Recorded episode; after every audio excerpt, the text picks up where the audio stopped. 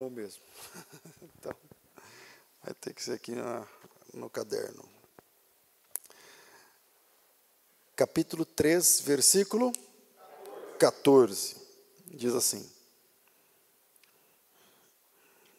Presta bastante atenção. E ao anjo da igreja que está em Laodiceia, escreve: Isto diz o Amém, a testemunha fiel e verdadeira, o princípio da criação de Deus. E eu sei as tuas obras, que nem és frio nem quente. Oxalá foras frio ou quente, assim como porque és morno, não és frio nem quente. Vomitar-te-ei da minha boca. Como dizes, rico sou, estou enriquecido, e de nada tenho falta e não sabes que és um desgraçado e miserável, e pobre e cego e nu. Amém. Aconselho-te que de mim compres ouro, provado no fogo, para que te enriqueças, vestidos brancos, para que te vistas, e não apareça a vergonha da tua nudez. Também que te unjas, ou que unjas os teus olhos com colírio para que vejas. Eu repreendo e castigo a todos quantos amo. Sê, pois, zeloso e arrepende-te. E eis que estou à porta e bato. Se alguém ouvir a minha voz e abrir a porta, entrarei em sua casa, e com ele cearei, e ele comigo. Ao que vencer, lhe concederei que se assente comigo no meu trono, assim como eu venci e me assentei no trono com meu Pai. Quem tem ouvidos, ouça o que o Espírito diz às igrejas. Amém. Curva sua cabeça, Senhor, nós te amamos e te louvamos. E depois de um dia pesado de trabalho para muitos, levantamos a voz em oração e oferecemos o nosso coração, a nossa alma, a nossa mente, o nosso tudo, o nosso ser, para ser agora ministrado pelo Senhor. Baixamos nossas guardas, baixamos nossas armas, nossos escudos, nossas defesas e queremos ser alcançados. E eu quero ser alcançado pela tua palavra. E eu e os meus irmãos queremos, precisamos ser alcançados pela tua instrução, teu ensino a tua doutrina alcança-nos, ó Deus. Como dizia o Senhor a Moisés, e Moisés escreveu: goteja a tua doutrina como orvalho sobre a relva. Que essa doutrina nos unja, nos alcance, nos, nos, nos cubra essa noite. Que as palavras aqui ministradas venham do Senhor. Que a lição que nós aprenderemos aqui venha do teu coração para o nosso coração. A tua palavra diz que as tuas ovelhas conhecem a tua voz. E a sua igreja sabe quando é o Senhor que está falando. Então, fale conosco esta noite e nos sentiremos apacentados e nos sentiremos guiados. Ergue o teu cajado de pastor sobre nós, o teu rebanho, e nos sentiremos direcionados pelo teu Espírito Santo. No nome santo de Jesus oramos. Amém. Olha, a igreja em Laodiceia é uma carta que merecia a gente trabalhar mais de um encontro. Mas eu sei que ninguém está afim também de ficar demorando muito. Então é o seguinte: eu separei, eu dividi essa, essa última carta que tem alguns versículos, começando no 14 indo até o 22, eu separei em sete frases didáticas de Jesus. E todas elas começam com eu sei. Porque essa é uma frase que se repete nessas cartas. É só impressão minha ou está calor e é bom ligar o ar? E aí, pessoal? Quem acha que está calor, levanta a mão. Pronto. Pelo menos um. Pelo menos esse aqui, então. Você vai nesse, né, mano? Maravilha. Aí, liga nesse, pronto. Quem quer que liga aquele? Ah, então a galera, irmão, que quer que liga, pelo amor de Deus. Separamos então, dividimos essa, essa última epístola de Jesus às igrejas, nesse caso a igreja de Laodiceia, em sete pontos. Em sete, sete eu sei, para a gente entender. Porque essa palavra de Jesus, quer ver, ó, volta lá no capítulo 2, lá no comecinho de tudo, é, 2,2, a igreja em Éfeso. Eu sei as tuas obras. 2,9, a segunda carta à igreja de Esmirna. Eu sei as tuas obras e eu sei a sua tribulação. 2,13, a terceira carta. Eu sei as tuas obras e sei onde você habita. É, 2, essa é a terceira? agora a quarta carta, 2,18 em diante, versículo 19. Eu conheço as tuas obras, a tua caridade, o teu serviço, a tua fé, eu sei a tua paciência. Na que, qual que é essa? Quarta igreja. Na quinta, que é no capítulo 3, versículo 1. Eu sei as tuas obras, eu sei que você tem nome de quem vive, mas está morto. No capítulo 3, versículo 8, eu sei as tuas obras, eis que diante de ti pus uma porta aberta, não sei o que lá. E agora nessa última, né, eu sei as tuas obras, que nem é frio nem quente. Então, existe uma frase de Jesus, uma assinatura de Jesus, existe um padrão nas sete cartas do Apocalipse. E qual é esse padrão? É a frase de Jesus: Eu sei, eu sei o que está acontecendo. Eu sei quem você é, eu sei onde você está, eu sei o que você faz, eu sei o que você pensa, eu sei o que você fala, eu sei o que você deseja. Então, para a gente terminar essa, essa série de mensagens no livro do Apocalipse, nas sete cartas do Apocalipse, eu separei sete eu sei de Jesus apenas na epístola à igreja em Laodiceia. A gente já viu que tem outras sete, que é um para cada das sete cartas, mas dentro dessas, dessa epístola tem mais sete, que a gente vai entendendo, lendo, vendo, descobrindo ou interpretando. O primeiro eu sei, que eu quero mostrar para vocês, é o versículo 14. Capítulo 3, versículo 14. Ao anjo da igreja que está em Laodiceia, isto diz o Amém a testemunha fiel. O primeiro eu sei de Jesus é eu sei de tudo. Num júri, qual é o papel da testemunha? O papel da testemunha é fornecer informações. O papel tem a testemunha de acusação, tem a testemunha de defesa, tem testemunha para todo lado. E o que a testemunha faz? A testemunha de defesa, ela está dizendo, não, não foi desse jeito que ele está sendo acusado, porque eu vi, eu estava lá. A testemunha de acusação, ela vai dizer, não, eu estava lá, eu vi, eu acompanhei, e ele, ele falou mesmo isso, isso, isso. Testemunha, só, a, a testemunha, ela, ela só faz sentido numa, numa, num júri se ela, se ela tiver é, ideia conhecimento de fatos que os próprios autores sozinhos não conseguem provar. Então ele precisa de testemunha. A Bíblia mostra nesse texto Jesus se apresentando como uma testemunha. É interessante porque Jesus, ele julga lá em Mateus 25, em Mateus capítulo 7. Ele, ele executa, ele é o executor ele, é ele que lança no lago de fogo o pessoal lá, apartai-vos de mim para o lago de fogo preparado para o diabo seus anjos. No, vamos pensar no cenário do júri. Então ele é executor, ele é juiz, ele é advogado. Jesus não é advogado. Jesus, então Jesus é advogado, ele é o juiz, ele é o executor, ele mesmo. E aqui ele está se apresentando como testemunha. Então vale a pena a gente estudar cada uma dessas manifestações de Jesus no, no tribunal da, da, vida, no tribunal da, das almas.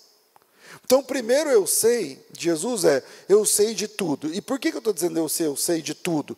Porque Jesus se apresenta como uma testemunha, mas não apenas uma testemunha, como testemunha o que? Vê aí.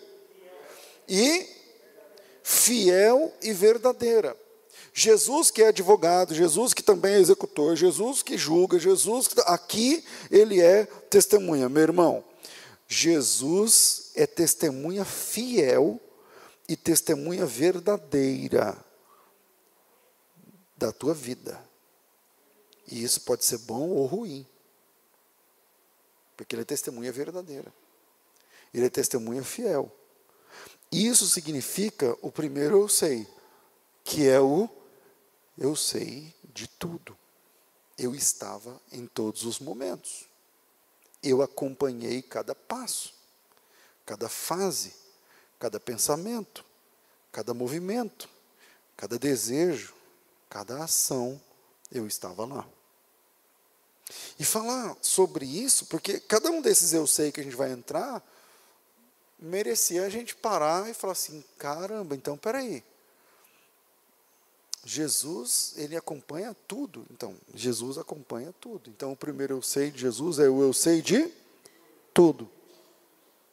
De tudo, de tudo, tudo, tudo que estava ligado, o que repercutiu, o que não repercutiu, quando você disse sim, quando você disse não, quando você assinou, quando você não assinou, quando você tramou, quando você foi, quando você deixou de ir, quando você pensou, quando você desejou, quando você pediu perdão só na cabeça, ele, ele sabe de tudo. Eu sei de tudo. Aí a gente vai para o versículo 15, como são sete, eu sou terrível em três pontos, imagina em sete. Aí Partimos para o versículo 5. Eu sei o que? Eu sei o que? As tuas obras. Então, primeiro, eu sei de tudo, de tudo que você está envolvido, de tudo, mas agora está no pessoal. Aqui a questão sai da teologia, porque eu sei de tudo. É uma questão, uma abordagem teológica.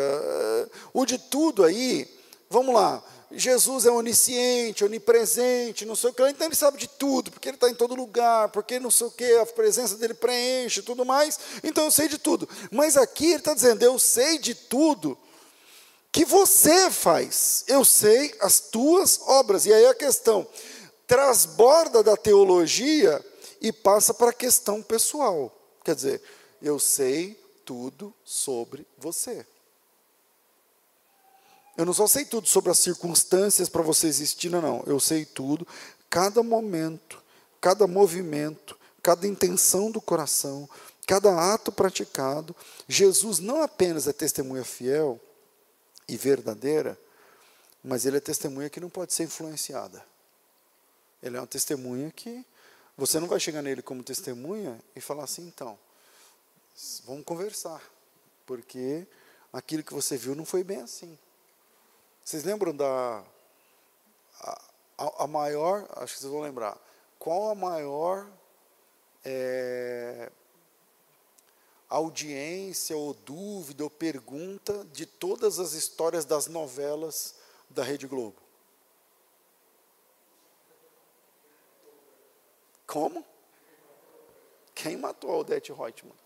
Mas fala assim, peraí, mas o que isso tem a ver? Então, é porque a trama se desenvolvia num jeito que, que cada capítulo tinha um acusado. E cada acusado, quando você assistiu, a no, eu não sei, eu não era crente, eu assistia a novela. Quando você assistia a novela, então, eu não lembro os nomes das pessoas, mas uma hora a arma estava na mão de um, foi ele que matou. Aí no outro dia você assistia o outro capítulo, falou, não, então não foi ele, foi o outro. Aí depois, não, estava é, pelo espelho, então foi outro. Então, peraí, quem matou a Odete Reutemann? Porque tinha materialidade, eu não lembro agora, mas pelo menos para uns três. Tinha materialidade para uns três. Com, com câmera, com filmagem, tudo, aí virou essa, essa questão na, na, na, no Brasil inteiro. Tá, e quem matou então? Quem, no fim, quem foi? Aí agora eu nem lembro, como não lembro, não lembro o nome de ninguém, então só lembro o nome da, da, da Odete Rothman mesmo que morreu. Você está entendendo? Mas tinha materialidade para o, o o acusado número um para o acusado número dois para o acusado número três, por aí, mais ou menos por aí. Para quem era noveleiro da época e sabe mais que eu. Mas aqui, Jesus é testemunha que não pode ser influenciada. Tipo assim, você não pode chegar e falar assim, não, mas você viu essa câmera? Mas você viu essa tomada? Mas você viu, você leu o, o, o e-mail? Mas você viu que eu fui influenciada? Mas você viu? Não. Primeiro eu sei, eu sei de tudo. Segundo eu sei, eu sei as tuas obras. Terceiro eu sei, versículo do 15 para o 16, vamos ler no texto. Uh, eu sei as tuas obras, que nem és frio nem quente, quem dera se fosses frio ou quente, assim porque és morno e não és frio nem quente, vomitar-te-ei da minha boca. Terceiro eu sei, eu sei exatamente o estado da sua alma. Eu sei o estado da sua alma. Quando, não querendo ser repetitivo, né? Mas, porque todo mundo que vai falar de morno, não sei o que, tá, eu não quero ser repetitivo, mas o morno, ele é frio quando você está procurando alguma coisa quente. Você precisa de alguma coisa quente, fervendo, aí é morno, então tá frio, porque não é aquilo que você queria. E ele está quente quando você procura alguma coisa gelada. Você precisa de alguma coisa fria, gelada, mas está morno, então está quente. Então ele é quente quando você precisa do frio, ele é frio quando você precisa do quente. Por exemplo, você quer cozinhar um ovo, a água está morna. Cozinha o ovo. Não, por quê? Porque está frio. Para cozinhar um ovo é muito frio. O morno não dá. Você, sei lá, você quer tomar água para refrigerar o corpo depois da sauna ou de, de, correr uma maratona. Aí você quer tomar uma água gelada, estupidamente gelada. Aí está morna. Então, também não, também não funciona. Então, quando Jesus diz, eu sei que você não é frio nem morno, ele está dizendo o seguinte: eu sei o estado exato, a situação da tua alma. Meu irmão, se tem eh, alguém que sabe exatamente o passo a passo, o dia a dia, a, o, o estado real de como eu estou, de como você está, de como nós estamos espiritualmente, esse é Jesus Cristo. Ele sabe o exato estado da nossa alma. Ele sabe se eu já preguei aqui com o coração quebrado ou não. Ele sabe se eu já preguei aqui cheio de alegria e gozo na alma ou não. Ele sabe se você já deu o dízimo, a oferta, pela fé, sem poder. Ele sabe. Ele sabe se você já veio para a igreja, ou talvez está, com o dinheirinho contado para colocar gasolina, porque está sete reais a gasolina. E ele sabe, ele sabe se você está aqui, se tem janta na tua casa para depois do culto ou não. Ele sabe como você está no seu casamento, Ele sabe como você está na tua situação financeira, Ele sabe como você está nas suas divagações pessoais. Eu não sei se eu vou, se eu fico, se eu continuo, se eu abraço, se eu afasto, se eu, se eu assumo, se eu não assumo, se eu dou um passo, se eu não dou um passo, se eu compro, se eu vendo, se eu mudo, se eu não mudo. Deus sabe, Jesus Cristo sabe o estado real da nossa alma. A Bíblia diz que Deus conhece a nossa estrutura e sabe que somos pó. Ele sabe o estado da nossa alma. O terceiro, eu sei, eu sei o estado da tua alma. E, e, e, esse, e esse saber de Jesus parece que, parece não, ele sabe e dessa igreja não era uma coisa boa. Não era uma coisa boa. Tem outras vezes que Jesus disse eu sei e era uma coisa boa. Eu sei da tua pobreza, mas você é rico, fica tranquilo. Mas aqui não. Eu sei que quando precisa ser quente, você é frio. Eu sei que quando precisa ser frio, você é quente. Eu sei que morno não serve. E a sua vida tem sido uma vida espiritualmente morna. Eu sei o estado que se encontra a tua alma nesse momento.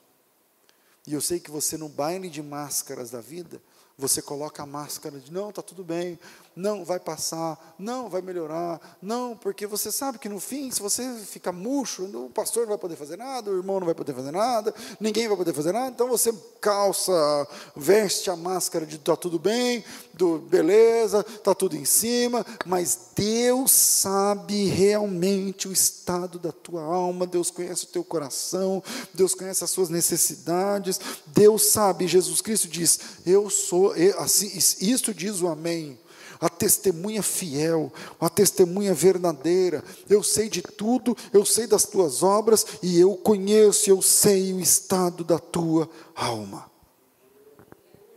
Terceiro, quarto, eu sei que você se acha quando você não é. Eu sei que você se acha sem ser. É o número 4. Eu sei que você se acha sem ser. Está no versículo 17 porque dizes: Rico sou, estou enriquecido, de nada tenho falta, mas não sabes que és desgraçado e miserável, pobre e cego e nu. Se é uma coisa que essas sete semanas refletindo sobre. Eu não faltei nenhuma, né? Das, eu estou achando, porque eu estou num, ritmo de trabalho que vocês não estão tendo noção. Teve dia de eu pregar. Ah, teve dia que eu preguei aqui sentado, parecendo um zumbi. mas graças a Deus não faltei nenhuma quinta-feira. É, se é uma, uma coisa que essa série, que esse, esse olhar mais cauteloso sobre o texto do Apocalipse, as sete cartas, durante essas sete semanas nos, nos ensinou, se há alguma coisa que essa série tem mostrado para nós, é como nós nos enganamos e o quanto Jesus sabe sobre a gente. Por quê? O texto que nós lemos aqui, um texto icônico, todo mundo conhece, diz que é rico, mas Jesus diz: então, mas você fala que você é rico, mas não é. É pobre, e miserável e desgraçado. O outro texto diz que é pobre, mas Jesus não, mas você é rico. O outro texto, que eu não lembro agora qual que foi, tem nome de quem vive, e Jesus diz: então, mas está morto. Eu sei as tuas obras, sei que você tem nome de quem vive, mas você está morto. O outro, Jesus disse: muitos de vocês serão mortos, muitos de vocês serão presos, terão uma. Mas fica tranquilo, vocês serão salvos, e está tudo resolvido comigo. Para um, é, é para estar tá frio, está quente. O outro era para estar tá quente, está frio, morno. Se há uma coisa que nós aprendemos nessa série, é que a gente se engana e a gente não apenas nos enganamos a nós, mas a gente passa a imagem que não é. A gente passa a imagem que não é. Sabe, a, a mulher lá no texto de, Elis, de Elias, que, que o menino morre na casa e o pessoal pergunta, e aí, está tudo bem? Ela fala, está tudo bem, mas o menino está morto lá em casa. A gente vive esse baile de máscaras. A gente vive esse baile de máscaras. Porque a gente escolhe dizer que está tudo bem e mostrar que está tudo bem para blindar a nossa alma, para evitar que mais pessoas saibam o que realmente está acontecendo dentro, dentro da gente, para evitar que outras pessoas se preocupem. Vanessa, cadê o Júnior? Ensaiar com as crianças? Certo. A gente às vezes escolhe se blindar para a gente evitar que, que, que coisas que. para evitar que mais pessoas sejam alcançadas, que a nossa frieza passe para outras pessoas, que a nossa. Só que a Bíblia diz que Jesus Cristo sabe quando a gente fala que é uma coisa sem ser. Que Jesus Cristo sabe quando você se apresenta de um jeito que você não é, ou pelo menos de um jeito que você não está naquele momento. Quarto, é quarto, eu sei Quarto, eu sei que você se acha mesmo sem ser. Agora o quinto, que eu queria sua atenção. Eu sei o que você realmente precisa. É o versículo 18. Diz assim: é, Aconselho-te que de mim compres ouro provado no fogo, para que te enriqueças, vestidos brancos para que te vistas, e não apareça a vergonha da sua nudez. E que te unjas, unjas os teus olhos com colírio. Então, fala aí comigo, ó, ouro, vestidos e colírio. Tá murcho. Ouro, vestidos, colírio. O quinto eu sei é, eu sei o que você realmente precisa. Jesus Cristo, vamos para trás, que sabe que a gente se acha sem ser. A gente, a gente apresenta um show que a gente não tem. Quem nunca fez isso? Quem nunca fingiu para guardar o coração? Quem nunca fingiu para. Às vezes não é por mal, não. É porque é mais barato você falar que está tudo bem, e aí, pastor, que beleza. E aí, meu irmão, tá tudo bem? Pastor, maravilha. É mais barato porque você ter de abrir o jogo e colocar para fora um monte de coisas. Então, o quinto, né, eu sei o que você realmente precisa, vamos fazer um revival aí do, do, do, de trás. Jesus que sabe que a gente se acha sem ser, a gente apresenta um show que a gente não tem. Ele que sabe o estado da nossa alma, que sabe as nossas obras e que sabe de tudo. Agora ele diz assim: César, João, Pedro, Joana, Mané, sei lá, eu sei o que você realmente precisa e eu vou te dar um conselho. E o conselho de Jesus é o seguinte: veja bem, quem Jesus está aconselhando? Ele está aconselhando Laodiceia. Para nisso. Laodiceia é a pior de todas as sete igrejas. Sim ou não? Tipo, é a única igreja que não tem uma coisa boa. Pelo menos o pessoal acha que não tem, mas eu acho que tem. E a gente vai ver daqui a pouco. Mas aqui, Jesus está aconselhando a pior igreja. Se fosse uma igreja representada em sete tipos de crentes, Jesus está aconselhando o pior de todos os tipos de crente. Jesus está voltado para a pior de todas as situações e está aconselhando. Ele está aconselhando Laodiceia, o morno, ele está aconselhando Laodiceia, o mentiroso, que finge que é uma coisa que não é. Jesus está aconselhando Laodiceia, o falso. Aquele que é um embusteiro, aquele que, que, que teatraliza um show que não é verdade. E Jesus agora vai dar um conselho para esse pessoal. Ele está dizendo o seguinte: você que finge que é rico, mas não é, que finge que é quente, mas não é, que finge que é isso, mas não é, que finge que é feliz, mas não é, que finge que não sei o que, mas não é. E eu sei as tuas obras, porque eu sou a testemunha fiel e verdadeira. Então, eu vou te dar conselhos. Cara, você está precisando de ouro, de vestidos e de colírio. Aí você fala assim: beleza, pastor, ficou barato agora. Por quê? Um ouro, eu vou lá e compro um anel de ouro. Um colírio é barato. E, o que mais? E vestidos, vestes. Então, quando Jesus fala para comprar, ele não fala assim, vem aqui que eu vou te distribuir. Ele fala, eu aconselho que você venha até mim e você compre. Comprar fala de custo. Custa. E quando ele diz, vem a mim e compra, aconselho que você compre de mim, vem na minha mão, você não compra por aí, você compra de mim. Está falando de procedência. Existe um lugar, existe uma pessoa, existe um endereço, existe uma, um, um fornecedor só que pode te dar essas coisas que realmente resolve. Não é no Braz. Aqui em Campinas tem tipo Braz, é o quê? Não sei lá onde. Camelô, não é no camelô. É camelô? Não é lá. Jesus diz o seguinte: venha até mim para você comprar. Custa. Vai te custar. Isso que você vai adquirir de mim custa. Não é magia. Não é. Não. Isso custa. E quando ele fala de ouro, para mim fica muito claro que ele está falando de valores. Então, venha até mim e adquira novos valores.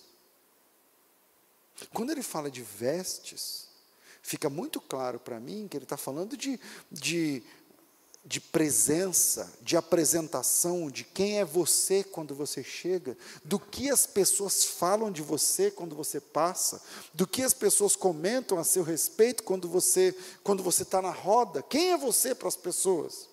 Como você se apresenta? E quando ele fala de colírio, fica muito claro para mim que ele está falando da nossa visão. Eu quero pregar, mas eu estou vendo que muita gente está desesperada por causa do frio. Está frio? Estou vendo o pessoal aí assim. Está frio ou não? Tá. Aqui é tipo uma torre de Babel quando chega nessa hora. Não, se tiver dois crentes, quando eu perguntar, vai ter três opiniões.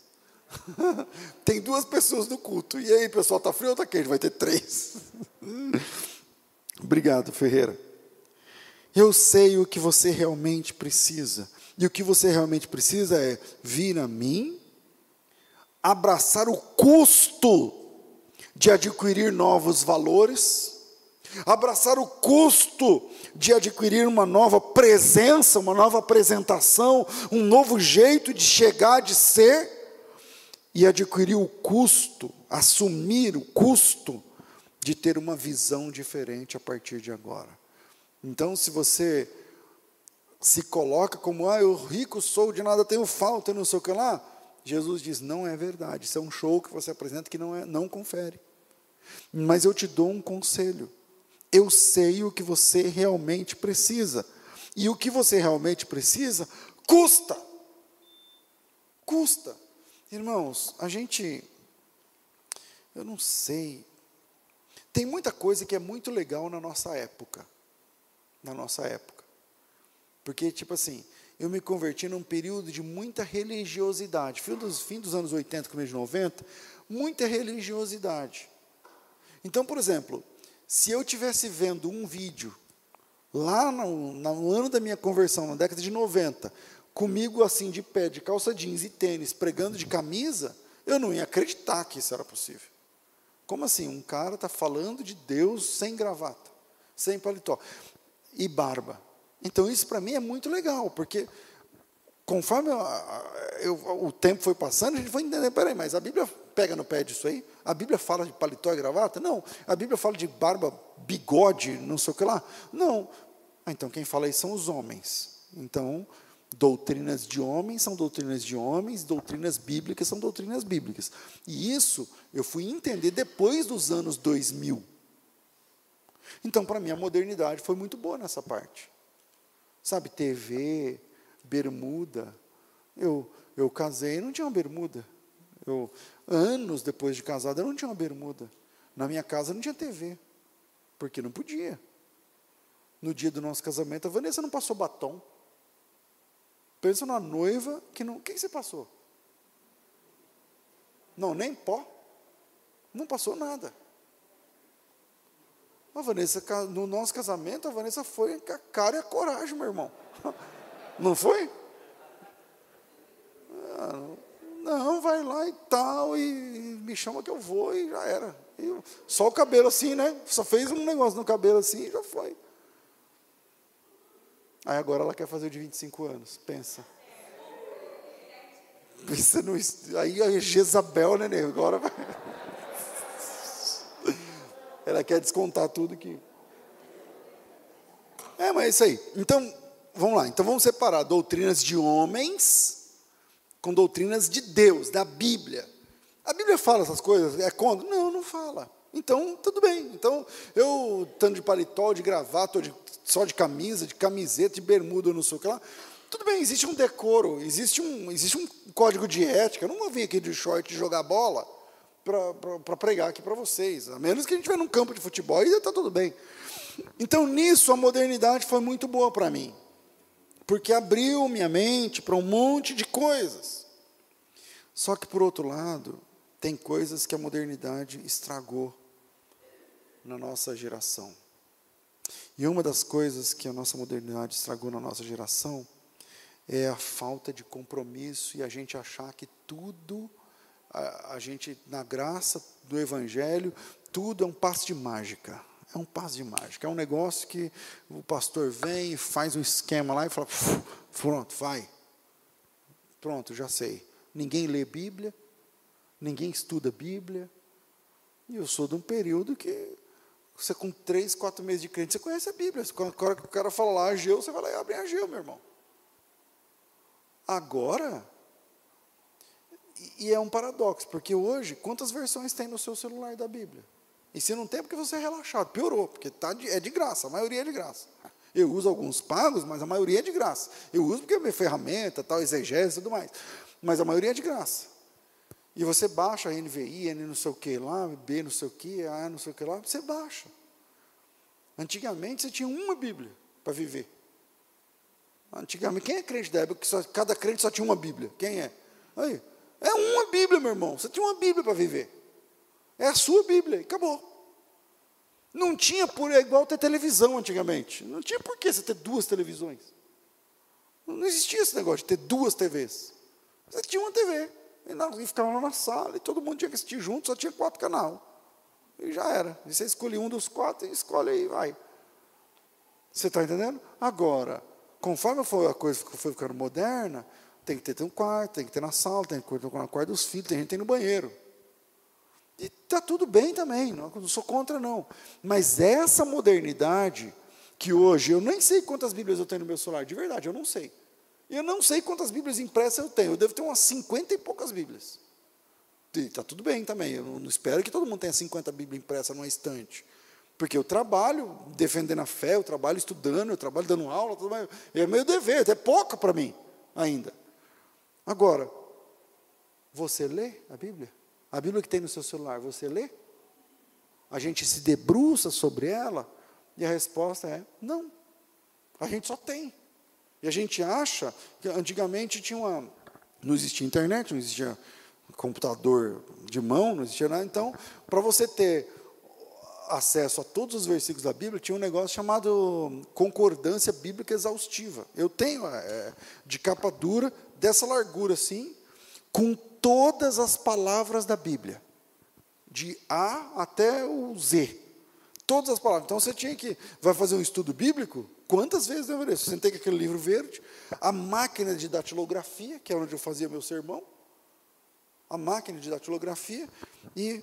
Peraí, esse versículo, tem um versículo que trata esse assunto, e ele fala assim, ó, na multidão dos conselheiros a sabedoria, mas eu não lembro onde está escrito esse versículo, não, é, não sei se é assim. Vou lá na concordância bíblica exaustiva, conselheiros. Ah, está aqui.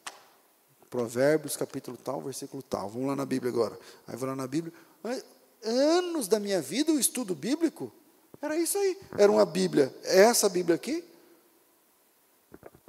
uma Bíblia dessa aqui, de 95, e uma concordância bíblica. Só era isso aí para viver. E a Bíblia, e Bíblia, e Bíblia, comendo Bíblia, lendo a Bíblia e tal, tal, tal. Aí hoje, aqui, você tem 50 Bíblias diferentes baixadas. Você baixa de uma vez só, inclusive. Não precisa nem baixar todas. Você baixa de uma vez um negócio que tem 50 Bíblias. Dentro do aplicativo você escolhe, ah, essa aqui é NTLH, essa aqui é NAA, essa aqui é a, é, ARA, essa aqui é a é, é, RC não sei o que lá, essa aqui é Almeida não sei o que, essa aqui. Tá, e qual você lê? Qual dessas você leu?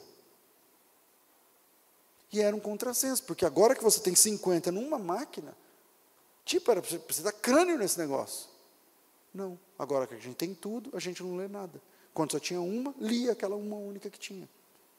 Então Jesus, no versículo 18, o eu sei do 18 é: eu sei o que você realmente precisa. Você precisa de novos valores, você precisa de uma nova apresentação e você precisa de uma nova visão. E tudo isso custa. Custa. Uma das pregações, eu não sei se foi de semana passada, aqui, eu estava, o assunto era seja intencional no reino. Lembra dessa, dessa explicação, dessa mensagem? Seja intencional no reino. Não tem como você ser um bom obreiro, um bom crente, sem querer. Um crente cheio de valores, cheio de frutos, cheio de histórias, cheio de testemunho. Aí alguém pergunta assim: meu irmão, qual é o segredo de batizar tanta gente, de pregar para tanta gente, de abrir igreja, de fechar igreja, de estender a mão, de ser essa bênção na obra de Deus? Aí você, ninguém vai falar assim: não, então não sei, eu cheguei aqui, é assim, eu caí aqui de paraquedas. Não. Precisa de intencionalidade na obra de Deus. E Jesus está dizendo: Eu sei o que você realmente precisa. Você precisa mudar os teus valores. Você acha que você é rico, mas você não é. Eu estou falando espiritualmente. Então você precisa comprar de mim ouro. Você precisa adquirir de mim valores. Você acha que você tem uma boa apresentação, mas espiritualmente é uma negação. Então você precisa comprar de mim vestes novas. Custa. E quando eu falo custa, eu não estou falando de dízimo, de oferta, de dinheiro, não é nada a ver com o seu dinheiro, guarda a sua carteira aí. Eu estou dizendo que para você ser um crente diferente e ser um crente relevante, não é de graça. Não é de graça. É na presença de Jesus e você vai ter que deixar coisas lá, meu irmão, para adquirir tudo isso. É lágrima, é renúncia, é perdão, é pedido de ajuda, é comunhão. Custa. Custa, não é assim simples, não. Eu estou em qual número? Cinco. Meu Deus. Vamos para o seis. Versículo 19. Eu repreendo e castigo Outra versão fala corrijo, né? Todos quantos amo. O eu sei número 6, de Jesus para mim e para você. Eu sei que eu te amo. Eu sei que eu te amo. Deixa Jesus falar isso para você. Eu sei que eu te amo. O amor de Jesus. Eu, eu fico assim, né? Porque talvez por conta dessa falta de conhecimento todo, num tempo onde Bíblia é, todo mundo tem e tudo mais, mas na falta de conhecimento de Bíblia que a gente tem, se avolumou o número de desvios, porque eu não sei se eu, só se eu estou maluco, né? antigamente crente desviava, mas para um crente desviar, meu amigo, não é um negócio, no ano, em dois, três anos numa igreja, um crente desviava. Você está entendendo? Hoje, não, é diferente.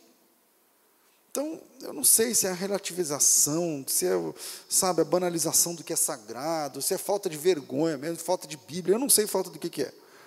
Mas as pessoas começaram agora a tirar a própria vida. Os crentes. Se matando, se suicidando. Aí quando você vai perguntar, peraí, mas vem cá, não, porque ninguém me ama, Deus não gosta de mim, Deus virou as costas para mim. Peraí, você está falando isso baseado em quê? Deus virou as costas para você baseado em quê? Não, porque lá na empresa, não sei o quê, lá na minha, minha mulher, meu marido. Então, esse sexto eu sei de Jesus, eu sei que eu te amo. E, e lembra, agora há pouco eu falei que a igreja em Laodiceia é a igreja que, em tese, não tem nenhuma coisa boa. E eu disse, mas eu acho uma coisa boa aqui em Laodiceia. E qual é a coisa boa? Jesus Cristo ama esse pessoal uma igreja que não tem testemunho, que não tem fruto para apresentar, não tem nada de bom. A única coisa boa é Jesus dizendo o seguinte: eu castigo e eu corrijo aqueles que eu amo. E se eu estou chamando a tua atenção é porque eu amo a sua vida. Eu sei que eu te amo. O amor de Jesus é o amor mais puro e abnegado, eu vou explicar por quê. Tecnicamente, vamos tentar. Porque o amor de Jesus é o amor que resiste aos homens, lá do, do texto original. Sabe, onisciência, onipresença, especialmente onisciência e onipresença. Porque o amor de Jesus é o amor que, que resiste à onisciência. Quando Jesus fala assim, ó, eu te amo, como ele diz aqui, ele está dizendo, eu te amo mesmo sabendo tudo que eu sei, a seu respeito. Lembra que ele é a testemunha fiel? Ele é a testemunha fiel e verdadeira.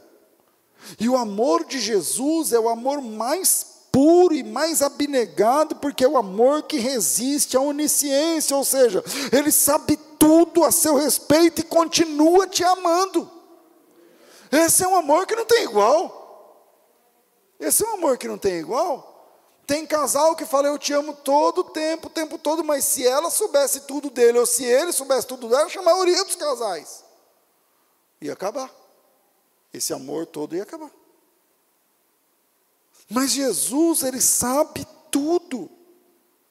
Ele sabe tudo de mim, Ele sabe tudo de você, e está nos corrigindo na palavra, e a correção no final está dizendo: Eu corrijo porque eu te amo, e eu sei tudo de você, e mesmo assim eu te amo, e mesmo assim eu te quero, e mesmo assim eu te aconselho, e mesmo assim eu estou querendo chegar perto de você cada vez mais. Você pode duvidar de muitas coisas, menos do amor de Jesus pela sua vida.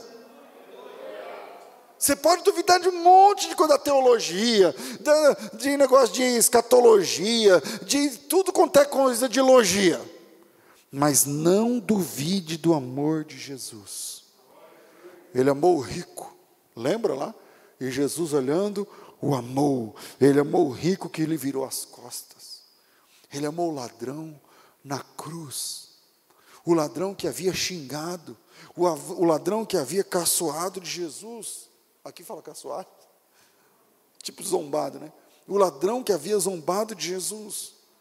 E Jesus amou aquele ladrão, a prostituta, o pecador, todos. Você pode ter certeza de uma coisa. Você pode duvidar, tentar, ah, mas eu estou fazendo, eu estou seguindo um cara lá no YouTube que ele está falando aqui no grego, não sei o que, essas coisas, pode tudo mudar, não tem problema. Mas tenha certeza de uma coisa: Jesus te ama. Jesus ama você e nada, nada, nada diminuirá o amor de Jesus pela sua vida. Sabe, quando a gente é pai, você, eu li um livro uma vez, eu não lembro quem era o livro, eu acho que era do Max Lucado. Ele diz o seguinte: ele estava no parque com as crianças. E sabe como é que é criança para doce, né? Criança para doce e tal.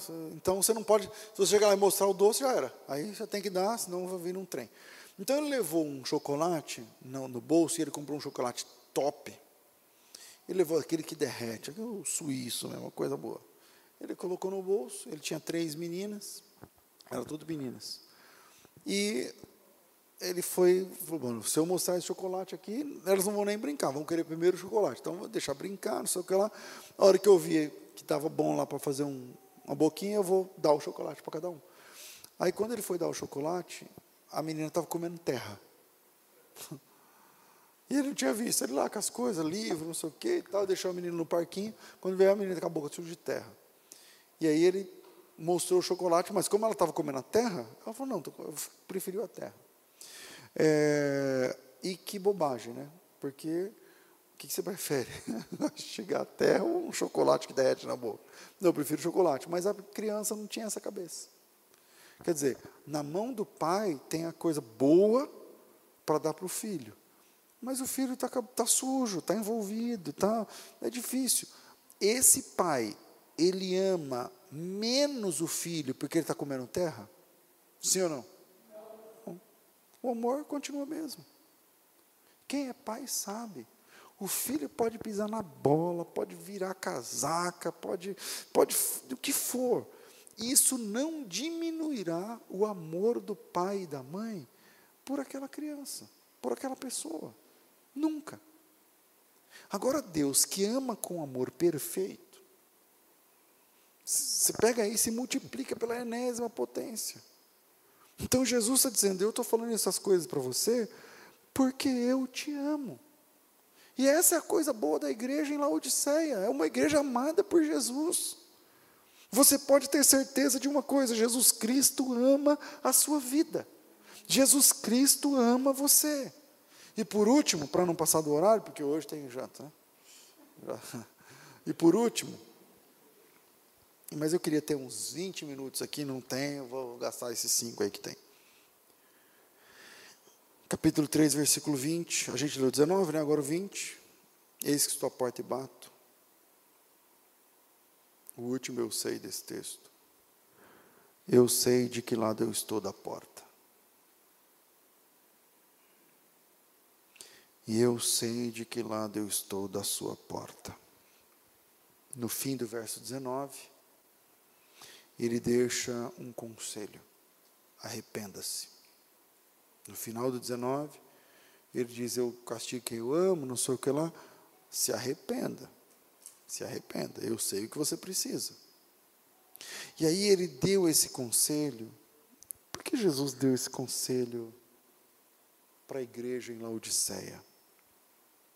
Porque Jesus assina essa carta do jeito que assinou as outras, dizendo assim: ó, quem tem ouvidos, escute o que o Espírito, o que Deus está falando para as igrejas. Quem tem ouvidos, ouça o que o Espírito diz para as igrejas. Jesus deu esse conselho. Eis que estou à porta e bato. Se você ouvir minha voz, abrir a porta, eu vou entrar. Porque as nossas atitudes podem nos deixar em lados opostos da porta.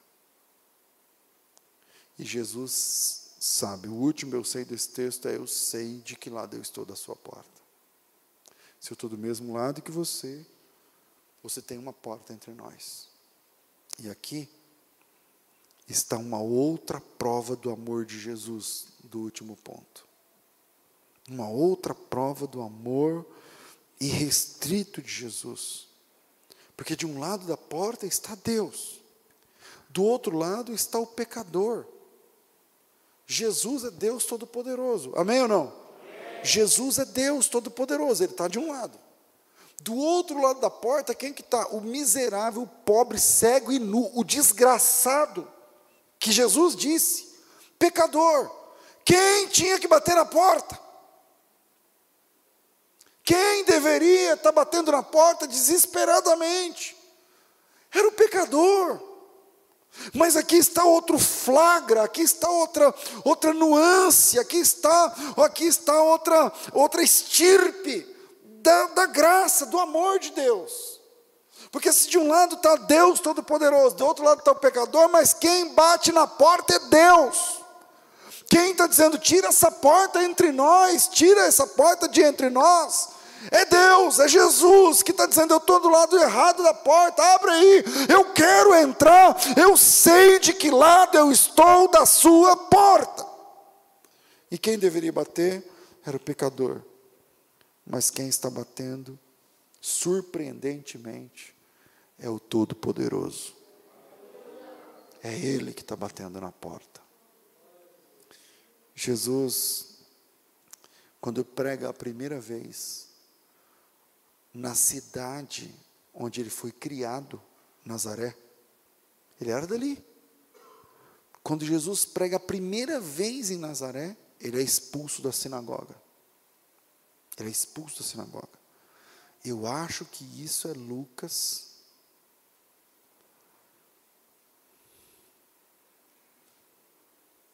Eu não sei o texto. 4:30 por ali. Não, eu acho que é por ali, 28, 29, é por ali, eu acho que é. Quando ele termina de pregar, se não for, me perdoe, irmãos, porque se não for esse texto, não tem outro na minha cabeça, só esse mesmo. Mas Jesus termina de pregar, e quando ele termina, o, é isso mesmo? 4,29. Levantando-se, o expulsaram da cidade, o levaram até o cume do monte, da cidade onde a cidade está, para dali o empurrarem. Jesus ele começa o seu ministério sendo expulso da sinagoga e termina o Novo Testamento do lado de fora da igreja. Ele começa, nem bem começa, ele é expulso da, da religião, e no fim, no Apocalipse, na última carta para a igreja, ele está dizendo: Oh, estou aqui? Estou do lado errado da porta, hein? Se alguém aí ouvir a minha voz, se alguém aí conseguir me escutar, se alguém aí, mesmo tendo uma porta, conseguir ouvir o que eu estou falando, então você pode abrir essa porta. E se você abrir essa porta, tem ceia. Eu vou cear na sua casa, eu vou entrar na sua casa, eu vou sentar na sua mesa, eu vou caminhar com você. Então eu sei de que lado eu estou da sua porta. Queridos irmãos, que Deus tenha misericórdia de mim, de você, da nossa alma, da nossa história. E primeiro, eu sei, eu sei de tudo. Segundo, eu sei as tuas obras. Terceiro, eu sei o estado da tua alma. Quarto, eu sei que você se acha sem ser. Quinto, né? Quinto, eu sei o que você realmente precisa. Sexto, eu sei que eu te amo. E sétimo, eu sei de que lado eu estou da sua porta. Que essa palavra possa tratar no teu coração, assim como tratou no meu coração. Que Deus abençoe vocês no nome poderoso de Jesus.